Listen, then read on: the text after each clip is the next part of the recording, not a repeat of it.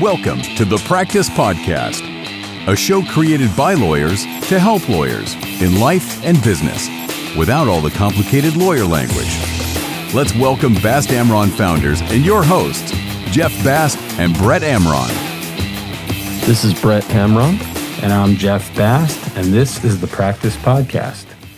Today, we wanted to talk about, Brett and I have been talking about recruiting and, and new lawyers joining law firms, and we came up with uh, 10 tips for young lawyers. And I guess it's not really limited to young lawyers, but any lawyer that's either joining a new practice or starting out and starting their own firm, whatever it is. 10 tips. So, in no particular order. It's funny. I, before we get started, I looked at the list, and as I indicated to you, I said, you know, this is applicable to more senior lawyers too. Well, yeah. some of them, not all, but right. some of them, right? As we go along. So maybe um, we should call it 10 tips for lawyers. For lawyers, yeah. So the first one is basically shut up and listen. And it's not really so much don't talk. I mean, it's listen. I, it's listen. Right. And as I, you know, my kids will, you know, roll their eyes as I always say it, and that is God gave you two ears and one mouth for a reason. and that is you should listen a lot more than you speak, especially when you're young, because you're learning. And that's the best way to learn is to just soak it all in. Does that mean that you can't come up with good ideas and when time is appropriate to offer those ideas or you know whatnot but the answer is no i mean you can do that but you've got to listen and i still employ that you know i, I listen way more than i talk because number one i don't want people to you know know how well, it makes you seem smarter. But in any event, listen, you learn. You learn from people. I mean, I know, you know, generally society as a whole, right? We'd all do better if we just listen more uh, to each other. So agreed, agreed. Especially, I think as a young lawyer, listening, you get to hear. Obviously, you learn more by listening, but you learn more by listening to your peers, by your superiors, but also, and I think this is lost on a lot of lawyers, your clients a lot of clients don't feel heard, mm-hmm. and being heard is so important. And you learn so much about the case, about your case, about maybe facts, about something you weren't aware of previously, or the motivation, or what's driving things. You know, sometimes just listening can be the key to growth. The second tip get there early and leave late. And this is kind of a silly one, but I do think it's important, especially for young lawyers who are starting out as a practice, when you're the last one in the office. Not that really, I think as in law firms, we give lawyers a lot of flexibility. They're professionals, they're expected to manage their own schedule. But the person who's the last one there every day just kind of creates a sort of a negative association. Uh, maybe that person doesn't work as hard. And I always thought it was important as a young lawyer. I adopted this when I was a young lawyer at a big firm you know, I wanted to be there before the partner I worked for, and I wanted to leave after. It was kind of difficult because I worked with a guy who was a late night guy. So I wasn't always able to do that, but establishing a reputation of being a hard worker is really important.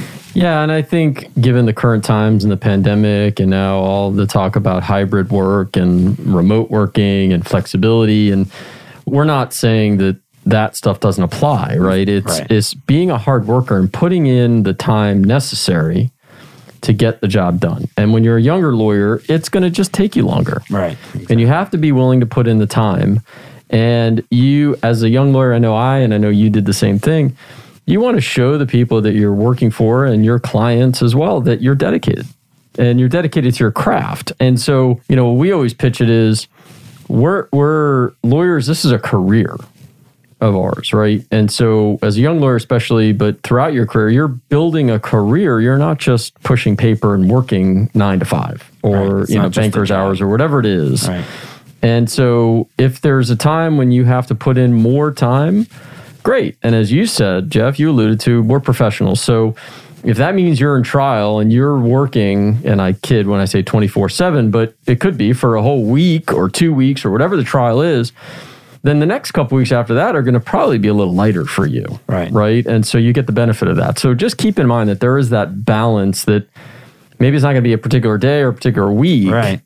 But overall is the balance. You have to look at it in a big picture. Right. Yeah, exactly. We don't punch a clock as lawyers. You and I are never walking the halls looking at our clock going, hmm, it's nine o'clock and so and so's not here. No.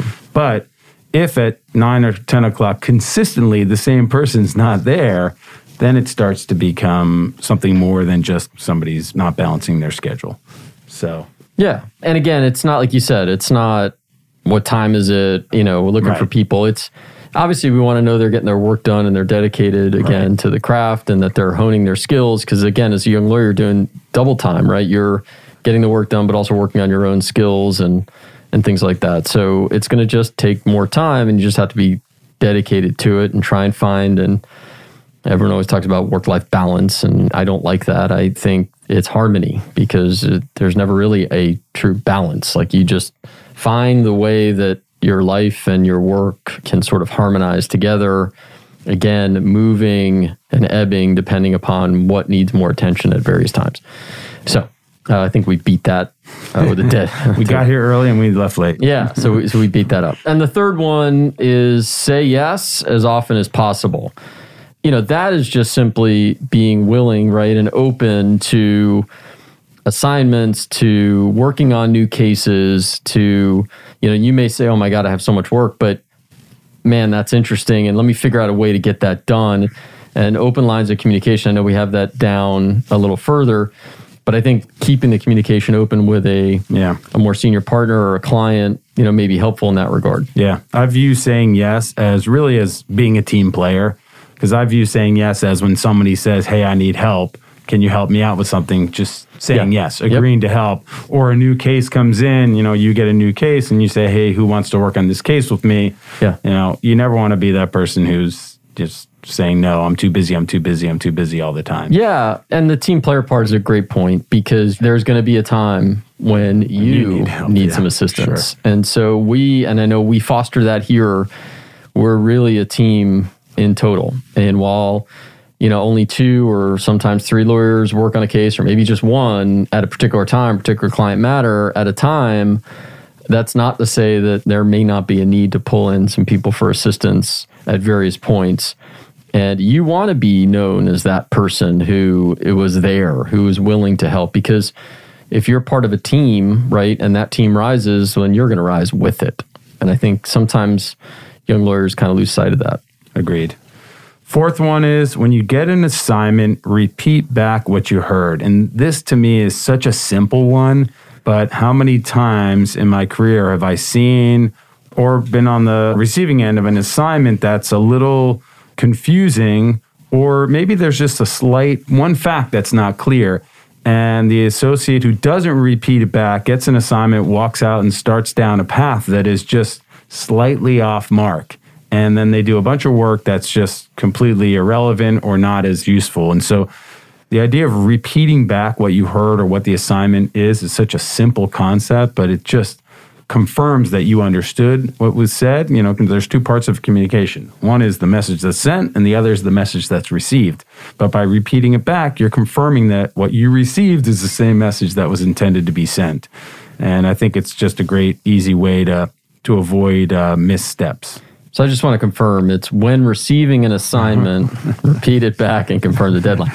Yeah, I mean, that seems so basic, but I know as a young lawyer, and I, I felt this way too. I don't know about you, but when you're sitting in a room with a partner who's been doing this for so long, you want them to think, oh, I know, I know what he's talking about or Yeah. she's talking about. And you just take down and you walk out. And I understand that, but you need to make sure that you understand the issue so that you can perform the work and, and do it right and not waste time. And so if you don't want to ask the question at that moment, you want to take it in and absorb it, that's fine. But go back to your office and think about it, or if you're not in your office, you're in your home, whatever it is. Right. You know, think about it and then get right back to the partner, put it in an email Right. and say, Hey, just want to confirm this is what I took from our conversation and this is what I'm going to do Right. and how I'm going to approach this.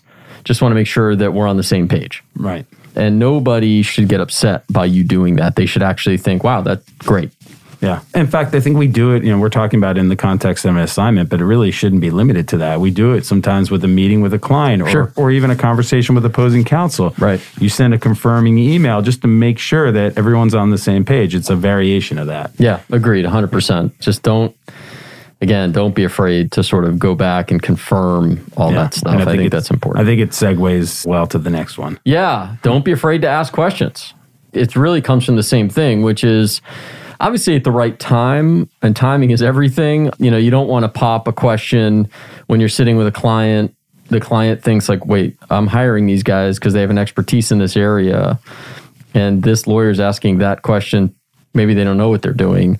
So if you're a young lawyer sitting in a meeting with a partner, and so there, there's a time when a question should be popped, but don't be afraid to ask the questions to your colleagues within the firm, to the partner that maybe you're working with on a particular matter, you know, because that's how you learn. And that that's okay. It's when you sit and stew and either and going back to number 4, don't confirm what you're supposed to be doing and then don't ask questions is when bad stuff starts to happen. Exactly. And I think the same thing, you know, that asking questions is the way, it's kind of the way we're thorough. We need to ask the questions, and we do this in our practice a lot. You not only need to ask the questions that you would have, you need to anticipate the questions that somebody else might have. Like, for example, if a, a young lawyer is preparing a memo for a partner and it has some analysis, what's that partner going to ask in that mm-hmm. analysis? And if you don't know the answers to that question, well, then your memo is incomplete because you don't understand it. And so same thing with the facts. If a client gives you a story and you're not really sure on you know the order of things or you didn't understand something and you don't ask the question, well then nobody is well served. So asking questions goes such a long way. Yeah, I mean we ask questions for a living in part, yeah. right? We're litigators. Yeah. So, you know, if you're going to ask the questions in the particular client matter, don't be afraid to do that behind the scenes too as well. Exactly. The number six, rule six is use what you learned in law school. And, and by that, we mean sort of the fundamentals of legal writing, outlines, and IRAC. I don't know, everyone, I think there's a lot of different variations of IRAC, but it's basically a writing procedure of it using issue, rule, application, conclusion in your writing. Every almost every paragraph should have that. But also just the idea of outlining something I'm a big, and I know you are as well, structural person. So I want the structure and the format of a big brief or uh, even a complaint or any kind of long legal writing to have a real clear structure and organization. And just starting with an outline is so useful and organizing your thoughts rather than just spitting stuff out on paper and then having to try to reorganize it. Really critical. Yeah, I agree. I mean, normally I would say that we don't learn all that much in law school. but I do think that this kind of thing, and obviously critical thinking is super important as well from law school. But in terms of outlines in IRAC, you know, different people have different methodologies, but breaking it down, sometimes a large, when you're responding to a brief or a motion or you're crafting one, you're on the, the motion side, uh, not on a response side or on the initial brief side you know, it can be pretty daunting, right? There's so many issues, there's so much to cover. Like you said, an outline is great place to start, and then filling it in from there is super helpful. But keeping in mind that the fact that you have to break it down, what is the issue that I'm talking about, you know, and what's the analysis, and then what's the conclusion, and going through that can help keep it more simplified. And the one thing I would say in terms of that is you don't need to use big words to sound smart. You know, we get these papers all the time, and there's all these huge words that are used, and you know they use 20 words and they can say what they want to say in five words. And you know, I will tell you that I don't like that, and I know that clients don't want to see that if it's unnecessary, and I know judges don't either. No, no. I think it's our job to simplify concepts. Yeah you know and i think that's the hardest thing about um, you know being a lawyer is taking complex especially you know in trials or um, you know in arguments is taking complex concepts and simplifying them making things easy. I mean right. we talk about that all the time. It's our job to make things easy for our clients for the judge for for even for opposing counsel. You have to help opposing counsel understand why yeah. they have risk in their case and why you're right. And so that's our job to simplify. And if you can't explain it well, then to a opposing counsel, to a judge, to a client, to a fellow team member, then maybe you don't either you don't understand it or the issue is just not fully formed. Fully formed. So I think the next one is uh, communicate often. And we're big proponents of this internally as we run the firm, but it's also works well with the practice, and that is communicate, communicate, communicate with opposing counsel, with co counsel, with clients. With, they should always be communication. And sometimes, and dare I say, sometimes you actually have to should pick up the phone. Yeah. It's not just sending an email off. yeah.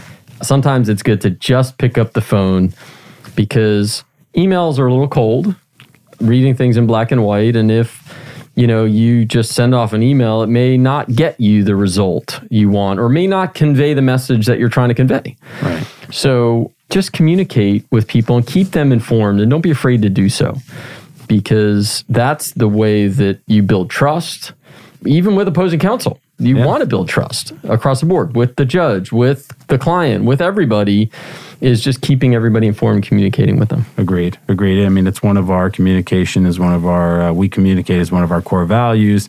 It's everything you just said, and sometimes it's just letting someone know. You know, for example, if you're going to be late with an assignment, you, if you let if I ask one of our attorneys to prepare a memo or a motion for me by a certain date, and I don't get it by that date, and it's three days later, and I haven't heard from them, now I'm uh, maybe a little freaked out and upset. But if they just send me a note or knock in my office and say, "Hey, Jeff, you know that motion you asked for me today, I'm I'm running a little late. I'm behind. Can I get it to you tomorrow?" It's really just usually not an issue. Not an issue if you communicate. And same thing with clients. Like we have a rule here: we never want a client to learn about something that we did by reading about it on their bill. You know, Yeah. we always want our clients to know what's happening. Right. It's better for us and it's better for them. In fact, I think uh, our colleague Brian Tannenbaum, the esteemed ethics lawyer, will tell you that the number one reason for um, client complaints to the bar is failure of communication. So just keeping people informed, it's a better practice in almost everything, in almost every aspect of life, but certainly in the practice of law, letting people know what's going on. And if that is not number one, Brian will certainly communicate with you about that. exactly. Exactly. Exactly.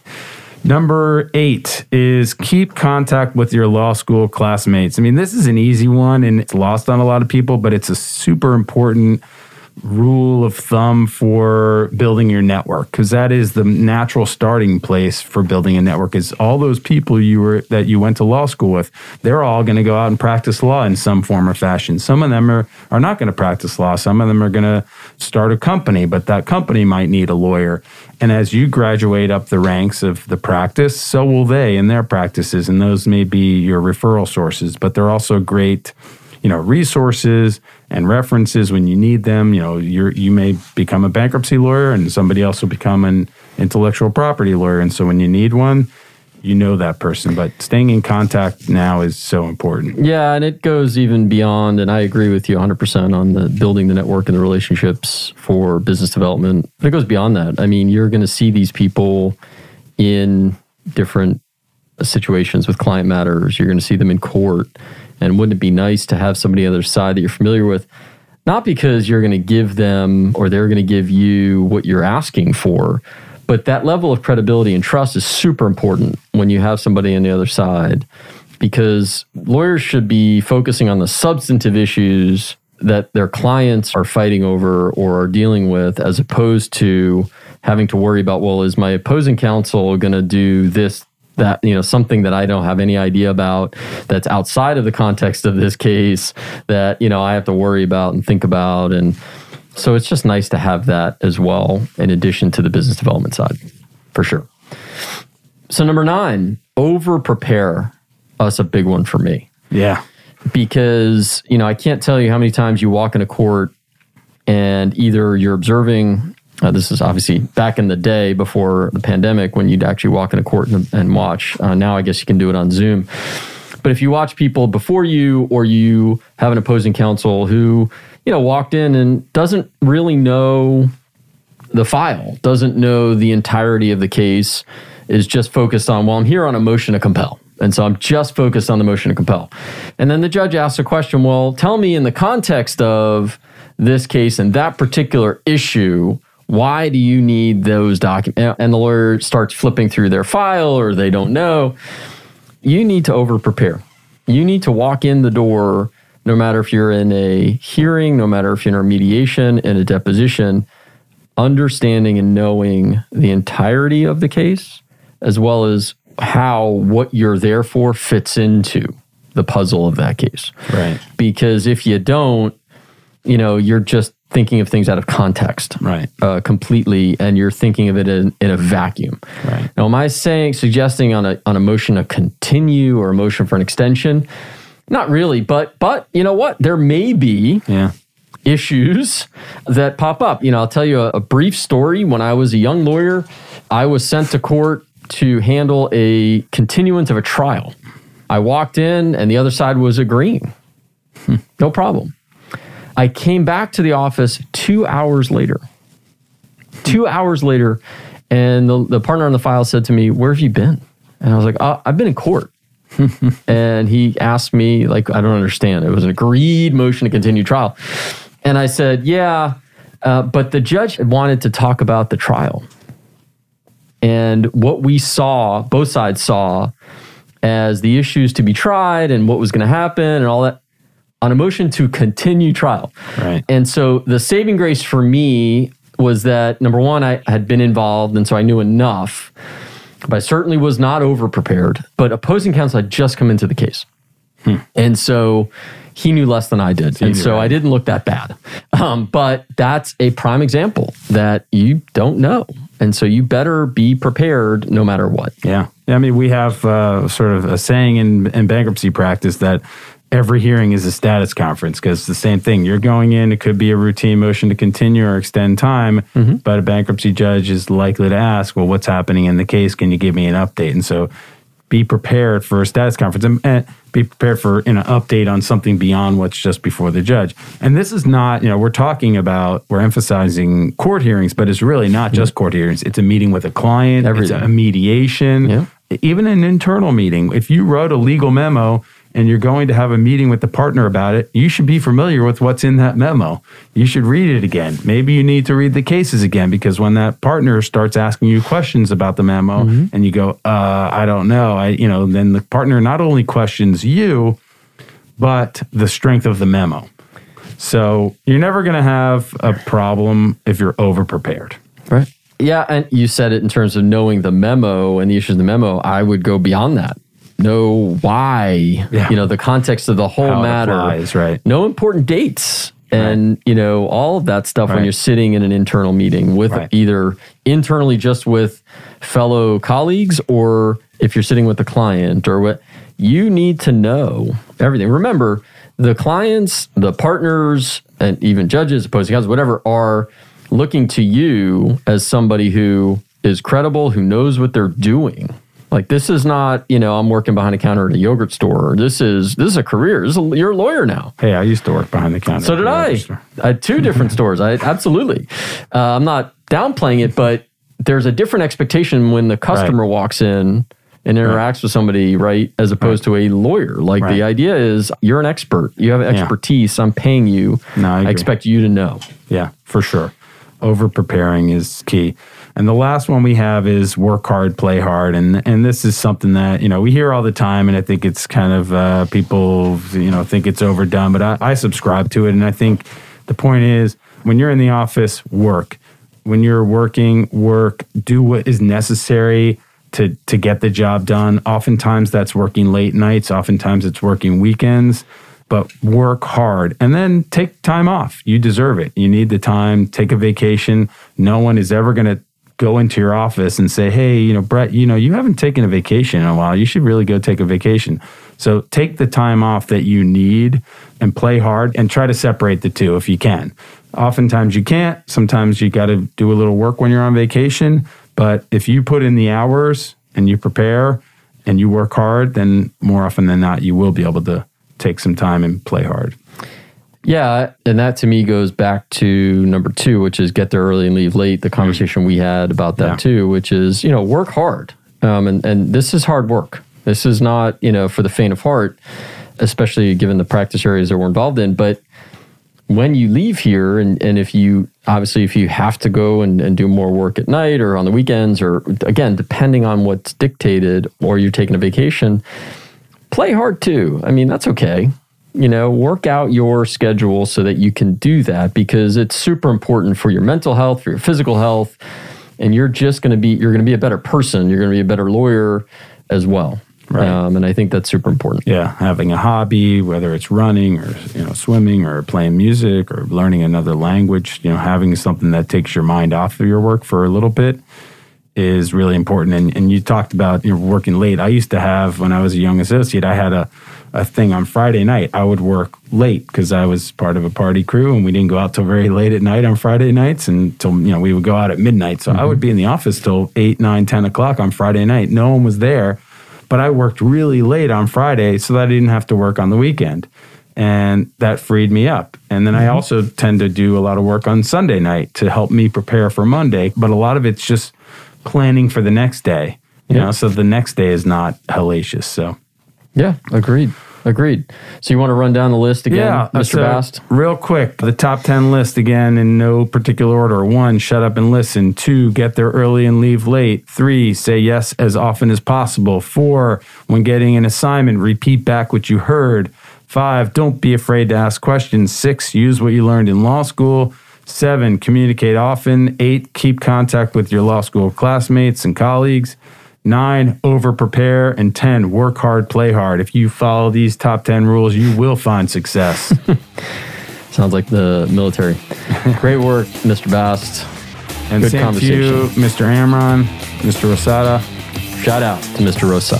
Thank you sir. from the Practice Podcast. For more information on this show and other resources, visit bastamron.com and connect with us on LinkedIn, Facebook, and Instagram at Bastamron.